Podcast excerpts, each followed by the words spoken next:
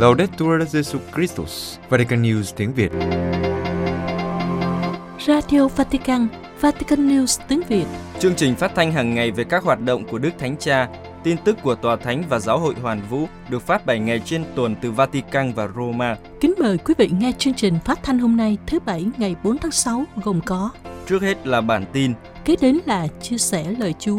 và cuối cùng là mục nữ tu trong giáo hội. Bây giờ kính mời quý vị cùng Xuân Khánh và Văn Cương theo dõi tin tức.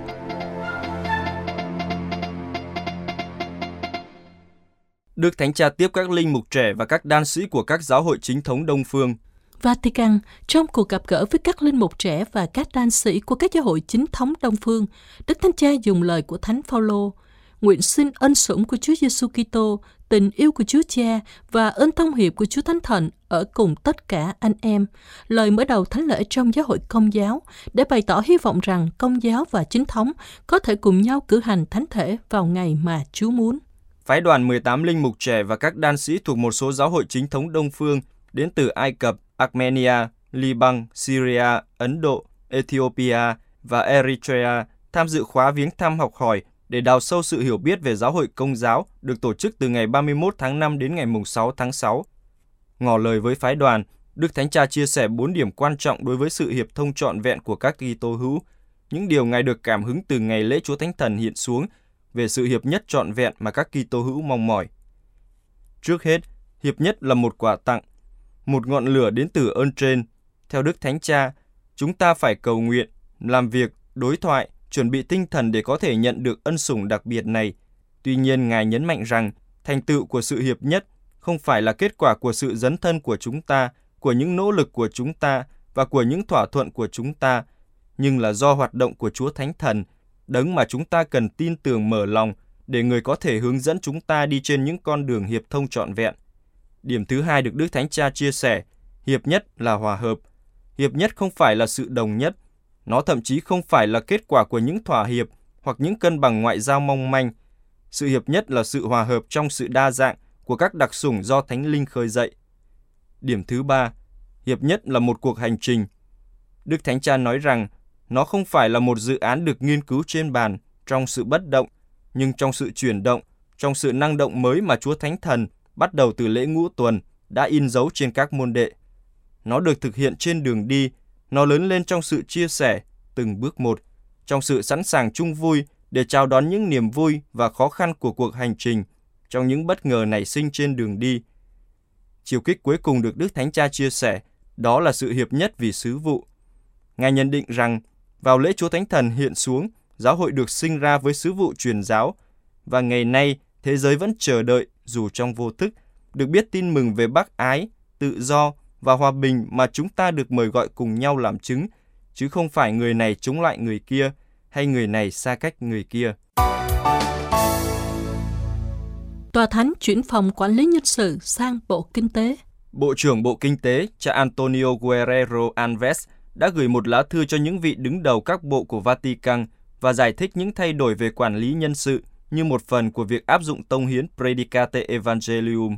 Tông hiến Predicate Evangelium sẽ có hiệu lực từ Chủ nhật ngày 5 tháng 6 tới đây. Theo Tông hiến, việc quản lý nhân sự của Tòa Thánh sẽ được chuyển từ Phủ Quốc vụ Khanh sang Bộ Kinh tế. Trước sự thay đổi đó, cha Antonio Guerrero, Bộ trưởng Bộ Kinh tế, đã viết một lá thư gửi đến tất cả những vị đứng đầu các bộ của Vatican để thông báo về việc thành lập Ban Giám đốc Nhân sự. Cha Guerrero giải thích về nhiệm vụ và trách nhiệm của Ban Giám đốc Nhân sự, đồng thời yêu cầu các bộ cho lời khuyên và đề xuất để cải thiện chất lượng việc làm cho nhân viên Vatican. Trước hết, cha nhấn mạnh tầm quan trọng của việc lập kế hoạch, lựa chọn nhân sự và cho biết mục tiêu hàng đầu là đảm bảo mỗi bộ đều có nhân viên với những kỹ năng chuyên môn cần thiết trong một hệ thống bền vững và công bằng về kinh tế. Cha cho biết tính chuyên nghiệp và tính linh động cần phải được đặt lên hàng đầu và tòa thánh cũng cần phải có các kỹ năng cần thiết để thuê những nhân viên, những người hiểu rõ ý nghĩa của việc làm việc cho tòa thánh. Thứ hai, ban giám đốc mới sẽ tìm cách cải thiện việc đào tạo các nhân viên hiện có, hỗ trợ những nhân viên thuộc các văn phòng khác nhau của tòa thánh để họ phát triển chuyên nghiệp hơn trong chuyên môn của họ thông qua các chương trình đào tạo, đồng thời khuyến khích tính linh động nội bộ và học hỏi các kỹ năng chuyên môn mới cha Guerrero đề xuất thiết lập một hệ thống đánh giá khách quan dựa trên công việc của mỗi nhân viên và cho biết Bộ Kinh tế hy vọng sẽ sắp xếp hợp lý các thủ tục để xác minh việc áp dụng đúng các quy tắc và quy định. Một điều quan trọng khác trong bức thư được dành cho tiền lương và các ưu đãi, một khía cạnh mới của tòa thánh. Để tăng tinh thần cho nhân viên, tòa thánh sẽ xem xét việc thực hiện một hệ thống đãi ngộ dựa trên kết quả, cùng với việc tăng lương cố định để thưởng cho những người xứng đáng dựa trên cơ sở đánh giá được cân nhắc. Sau đó, cha Guerrero đã nêu bật tầm quan trọng của việc quan tâm đến môi trường làm việc trong tòa thánh – ban giám đốc mới sẽ tìm cách thúc đẩy sự liên lạc và ý thức tham gia vào sứ mạng của tòa thánh và giáo hội bằng cách cải thiện giao tiếp nội bộ, thời gian gặp gỡ và cơ hội để được chia sẻ và tăng trưởng thiêng liêng bên ngoài giờ làm việc. Cha Guerrero kết thúc bức thư gửi đến các vị đứng đầu các bộ với lời giải thích rằng tiến trình này sẽ mất nhiều thời gian và sẽ tiến triển dần dần, vì vậy cần sự hợp tác của tất cả mọi người. Lá thư kết thúc bằng việc lưu ý một số thay đổi liên quan đến các khía cạnh hoạt động kể từ ngày 5 tháng 6 khi tông hiến, Predicate Evangelium chính thức có hiệu lực. Mộ của chân phước Acutis được mở trường kỳ cho các tín hữu kính viếng Assisi. Ngày 1 tháng 6 vừa qua, Đức Tổng giám mục Domenico Sorrentino của Assisi đã dỡ bỏ tấm bản che ngôi mộ của chân phước Carlo Acutis để công chúng đến kính viếng chân phước Acutis có thể nhìn thấy thi hài của ngài. Du khách đến Assisi một lần nữa, qua tấm kính gắn trên mộ của chân phước Carlo Acutis, có thể nhìn thấy thi hài của ngài trong trang phục quần jean và giày thể thao. Với việc ý dỡ bỏ các hạn chế đi lại trước đây vì đại dịch, nhiều tín hữu hành hương quốc tế giờ đây sẽ có cơ hội nhìn thấy vị chân phước trẻ tuổi lần đầu tiên. Đức Tổng giám mục Sorrentino nói rằng, Ngài hy vọng rằng tất cả những ai đến cầu nguyện tại mộ của chân phước Acutis sẽ mở lòng mình trước ánh sáng của phúc âm và có một kinh nghiệm sâu sắc về đức tin. Chân phước Acutis là một thiếu niên công giáo Ý sinh ngày 3 tháng 5 năm 1991, qua đời vì bệnh bạch cầu vào năm 2006 ở tuổi 15 Ngài có lòng sùng kính nhiệt thành đối với bí tích thánh thể và có năng khiếu về mã hóa máy tính. Ngài đã chọn dâng những đau khổ của mình để cầu nguyện cho Đức Giáo Hoàng và cho giáo hội. Ngài được chôn cất trong một nhà nguyện trong nhà thờ Đức Bà Cả ở Assisi, là nơi Thánh Francisco đã cởi bỏ trang phục quyền quý để mặc lấy y phục của người nghèo.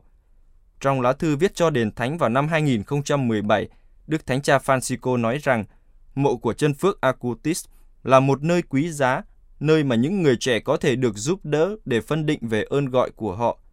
Theo giáo phận Assisi, mặc cho những hạn chế chặt chẽ trong việc di chuyển do đại dịch COVID-19, hơn 41.000 người đã viếng mộ chân phước Acutis trong thời gian 19 ngày, được giáo phận tổ chức nhân lễ tuyên phong chân phước cho ngài vào tháng 10 năm 2020, khi mộ lần đầu được mở cho công chúng đến viếng.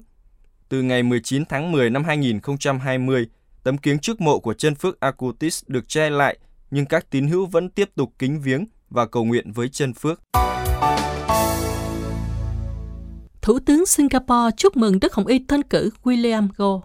Singapore, sau khi Đức Thánh Cha công bố Đức Tổng giám mục William Goh của Singapore là một trong 21 vị sẽ được ngài thăng làm Hồng Y vào tháng 8 năm nay, Thủ tướng Singapore Lý Hiển Long đã chúc mừng Đức Tổng giám mục Goh và đồng thời ca ngợi những đóng góp của ngài trong việc thúc đẩy hòa hợp tôn giáo và sự hỗ trợ phát triển cho đất nước – Thủ tướng Singapore viết trên Facebook, Xin chúc mừng Đức Tổng giám mục William Gore, người sẽ được Đức Thánh Cha Francisco thăng làm Hồng Y vào tháng 8.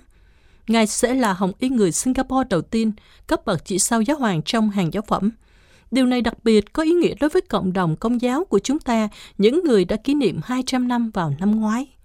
Thủ tướng Lý cũng đăng một bức ảnh với Đức Tổng giám mục Go được chụp trong giai đoạn cuối của lễ kỷ niệm 200 năm công giáo hiện diện ở Singapore vào tháng 12 năm ngoái khen ngợi Đức Tổng giám mục trong việc lãnh đạo cộng đoàn công giáo, hoạt động đối thoại liên tôn và thăng tiến quốc gia kể từ khi Ngài nhậm chức vào năm 2013, Thủ tướng Singapore viết.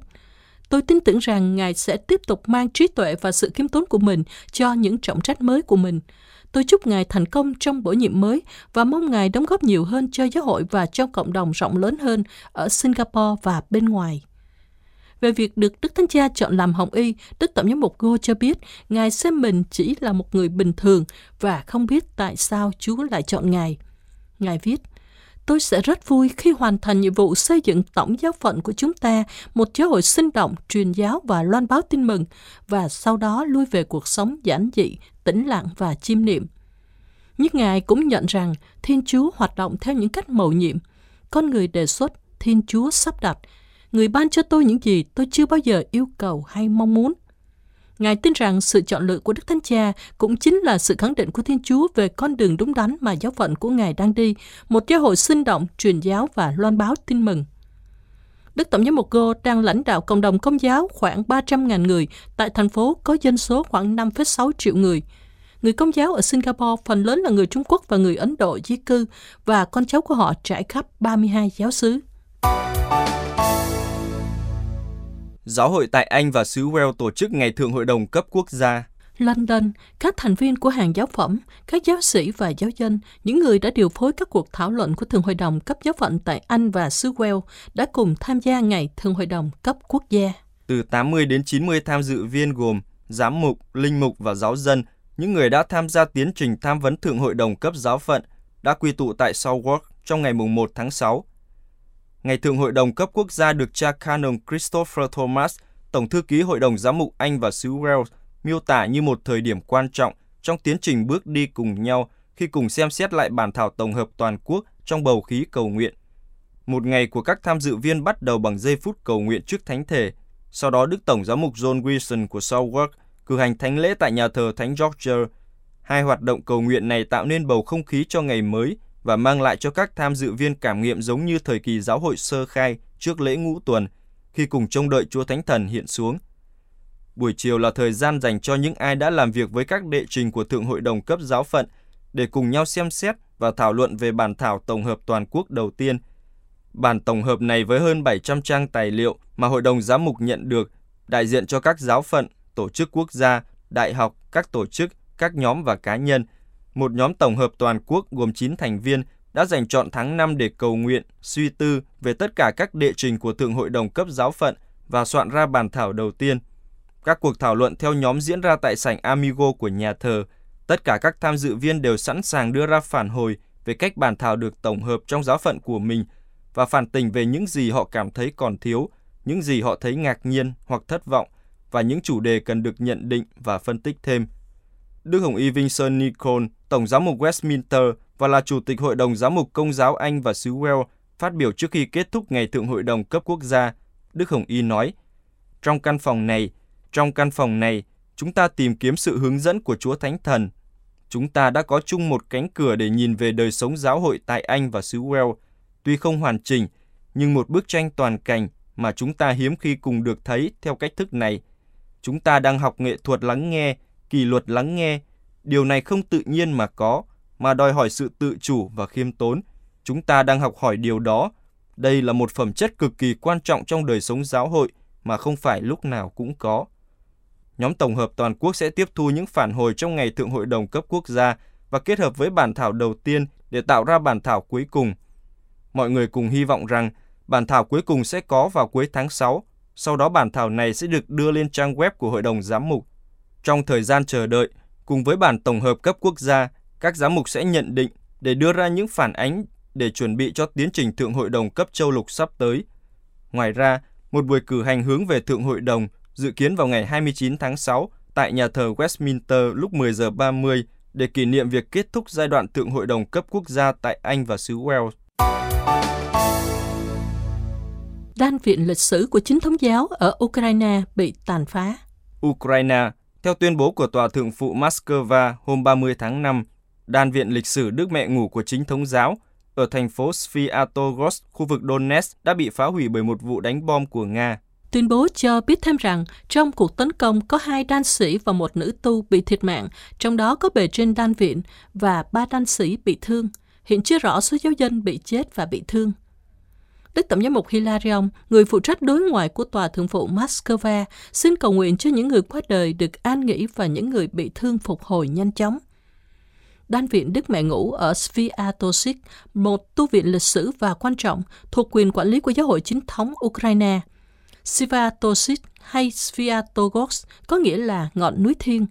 Thời gian thành lập của tu viện được các nguồn lịch sử nói đến cách khác nhau – theo một số nguồn, nguồn gốc của tu viện có từ thế kỷ 13 khi các đan sĩ ở đan viện ở hang đá Kiev chạy trốn cuộc xâm lược của người Mông Cổ đã tìm đến ẩn náu trong khu vực nơi họ đặt nền móng cho đời sống đan tu.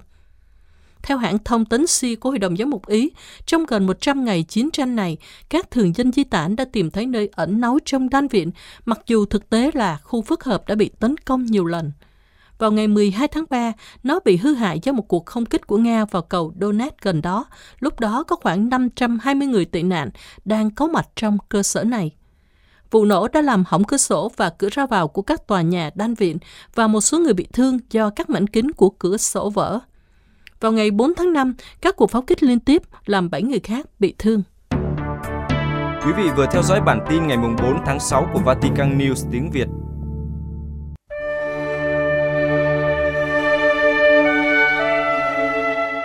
Vatican News tiếng Việt Chuyên mục Chia sẻ lời Chúa Đức cha Giuse Vũ Văn Thiên, Tổng giám mục Hà Nội, chia sẻ lời Chúa lễ Chúa Thánh Thần hiện xuống.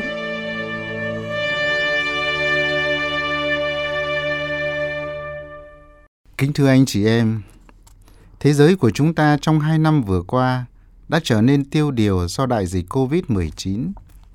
Ngoài những hệ lụy về kinh tế, những tổn thương tâm lý cũng rất nghiêm trọng và cần phải một thời gian dài mới hy vọng phục hồi.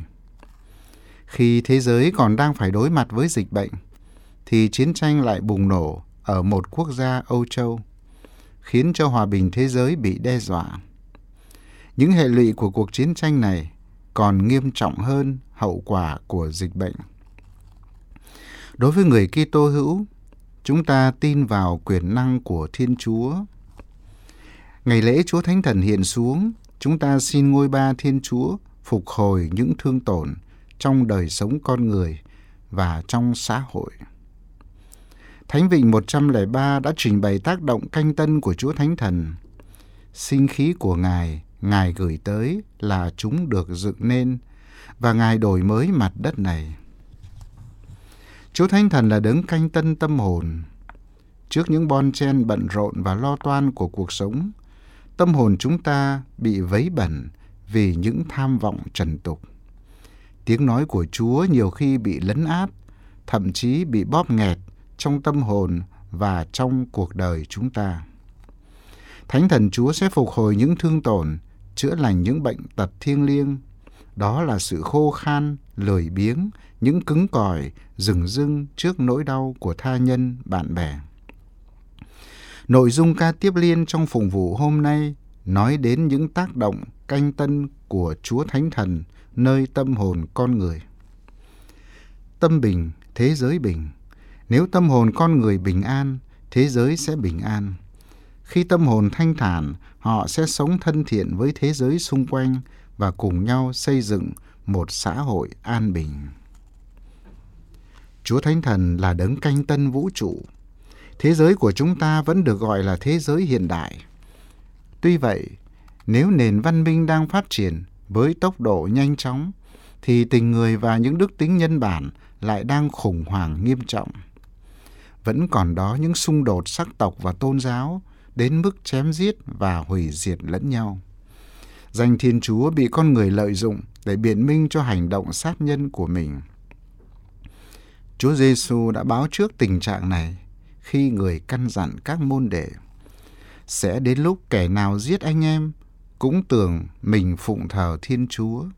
Họ sẽ làm như thế, bởi vì họ không biết cha, cũng chẳng biết thầy.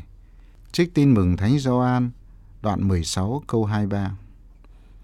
Cùng với nhân loại bị thương tổn do ghen ghét thù hận, thiên nhiên vũ trụ là căn nhà chung của chúng ta cũng bị thương tổn nghiêm trọng. Mẹ thiên nhiên đang lên tiếng gào thét trước thái độ thờ ơ và những hành vi xâm phạm môi trường. Xúc phạm đến thiên nhiên là xúc phạm đấng sáng tạo, vì thiên nhiên là tác phẩm Thiên Chúa tạo dựng. Tác phẩm này phản ánh vinh quang và sự thánh thiện của Ngài. Xúc phạm thiên nhiên cũng chính là hủy diệt mình, vì thiên nhiên là tương lai của chính chúng ta. Chúng ta xin Chúa Thánh Thần canh tân đổi mới vũ trụ để tìm lại sự quân bình trong đời sống con người và sự hài hòa thiên, địa, nhân như quan niệm và lý tưởng của người Á Đông chúng ta. Khi mối tương quan này được tôn trọng, con người sẽ tìm thấy hạnh phúc. Nếu Chúa Thánh Thần là đấng canh tân đổi mới, thì mỗi chúng ta lại được mời gọi cộng tác với Ngài trong sự nghiệp canh tân này. Khi nói về đấng bảo trợ, Chúa Giêsu nói Ngài sẽ làm chứng về Thầy và cả anh em nữa, anh em cũng làm chứng vì Thầy. Vì anh em ở với Thầy từ ban đầu. Như thế, người Kitô hữu có cùng một chức năng như Chúa Thánh Thần là chức năng làm chứng cho Chúa Giêsu.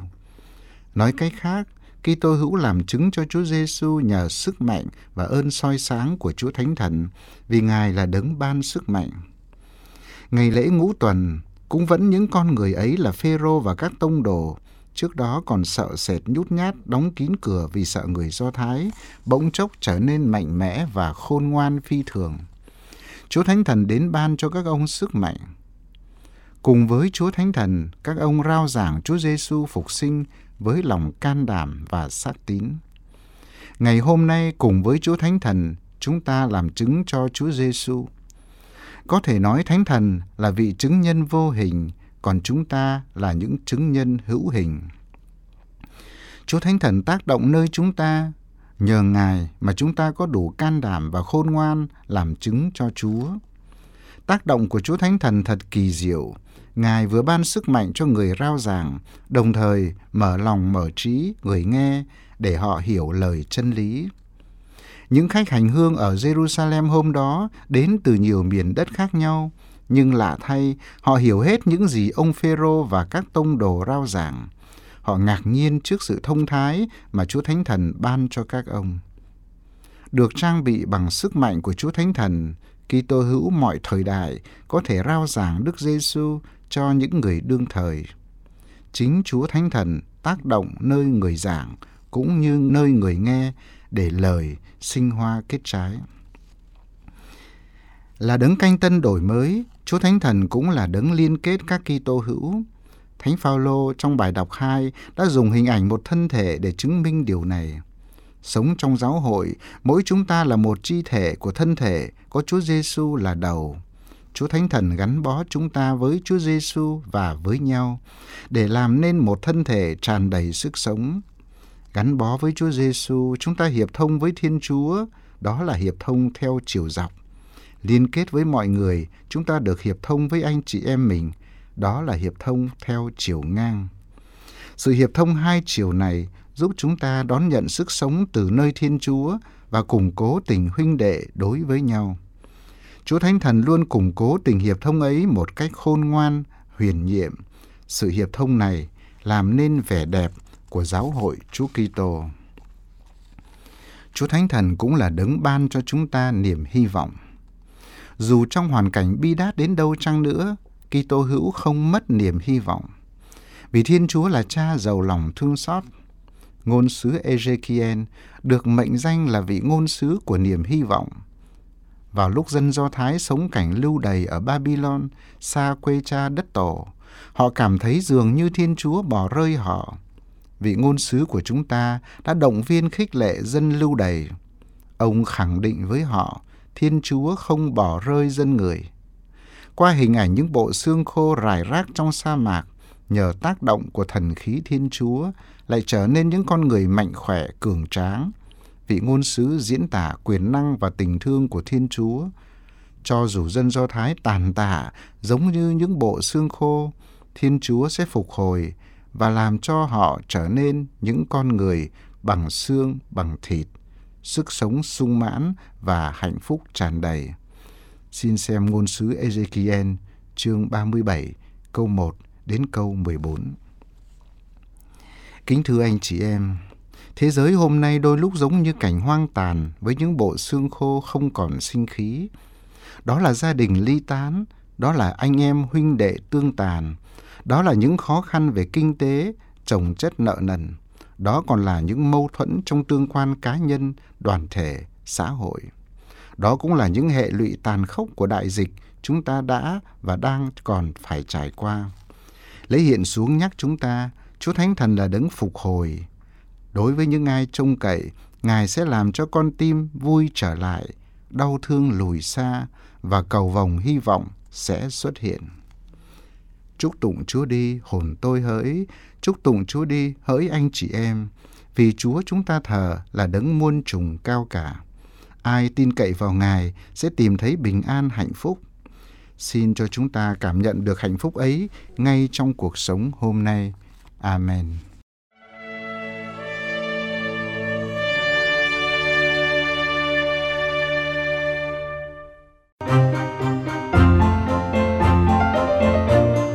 Vatican News tiếng Việt Chuyên mục Nữ tu trong giáo hội Sứ mạng của các nữ tu ở Ukraine Lời cầu nguyện của tôi kêu lên Thiên Chúa xin người trợ giúp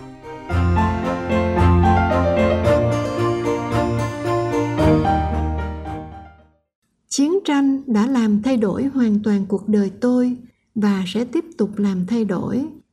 Sir Svetlana Masyuk thuộc dòng các tôi tớ truyền giáo Chúa Thánh Thần cho biết, trước chiến tranh, sơ Svetlana đã bắt đầu việc học ở Roma. Tháng Giêng năm ngoái, sơ trở về Ukraine và lẽ ra phải bắt đầu lại việc học vào tháng 9 tới. Nhưng giờ đây, sơ không biết có thể thực hiện được không.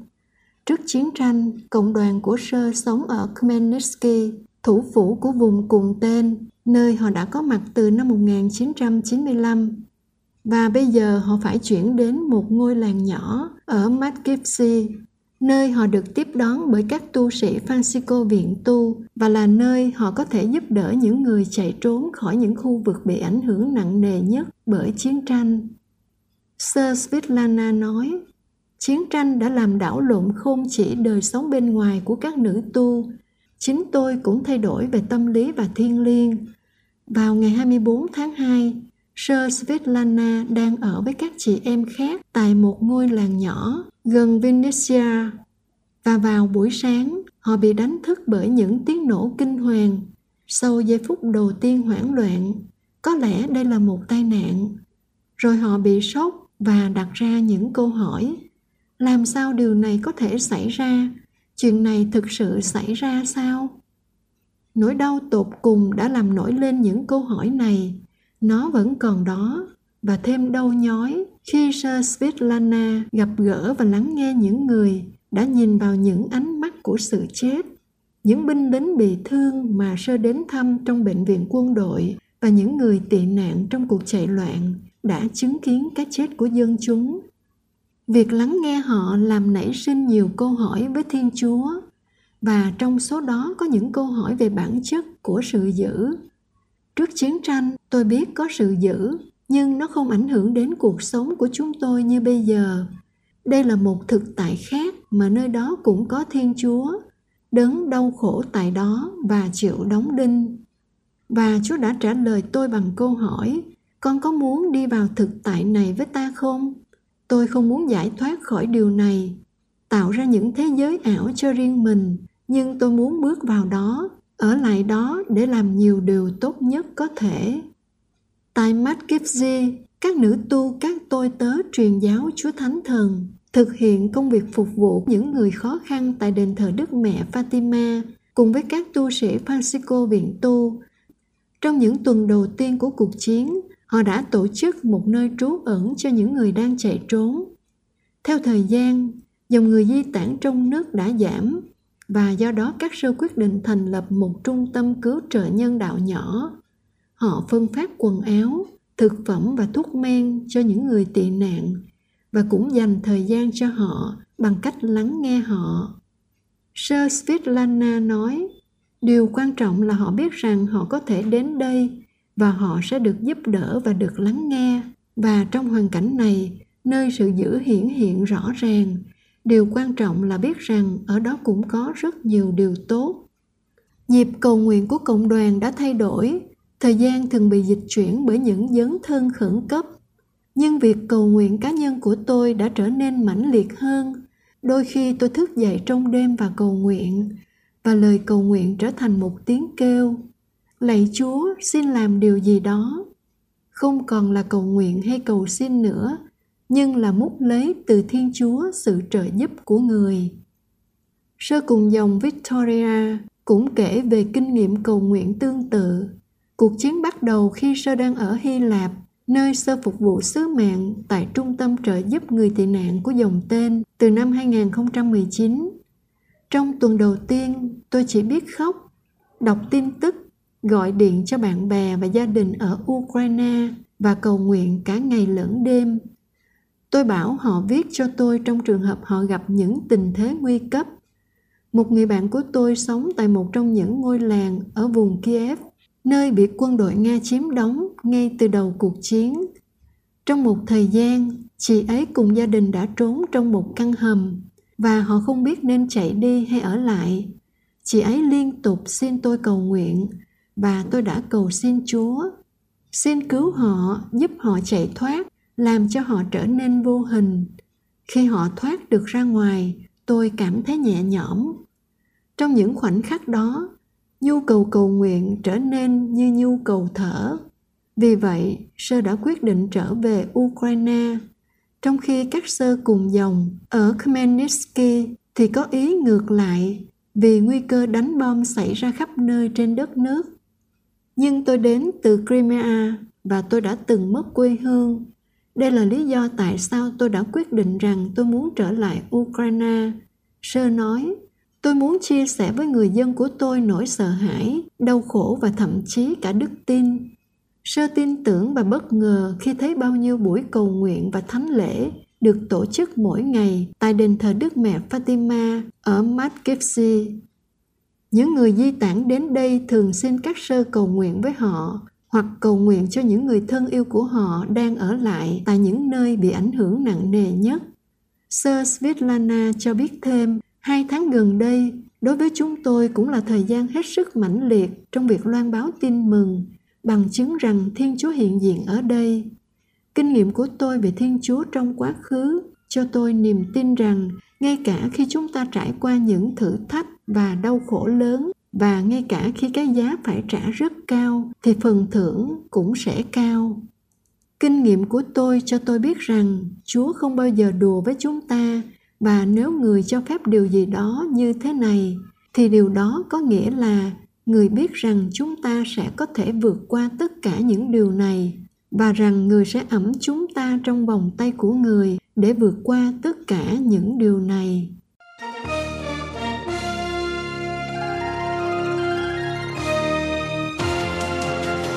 Cảm ơn quý vị đã chú ý lắng nghe chương trình Radio Vatican của Vatican News tiếng Việt. Xin Thiên Chúa chúc lành cho quý vị và toàn gia quyến. Laudetur Jesu Christus, ngợi khen Chúa Giêsu Kitô.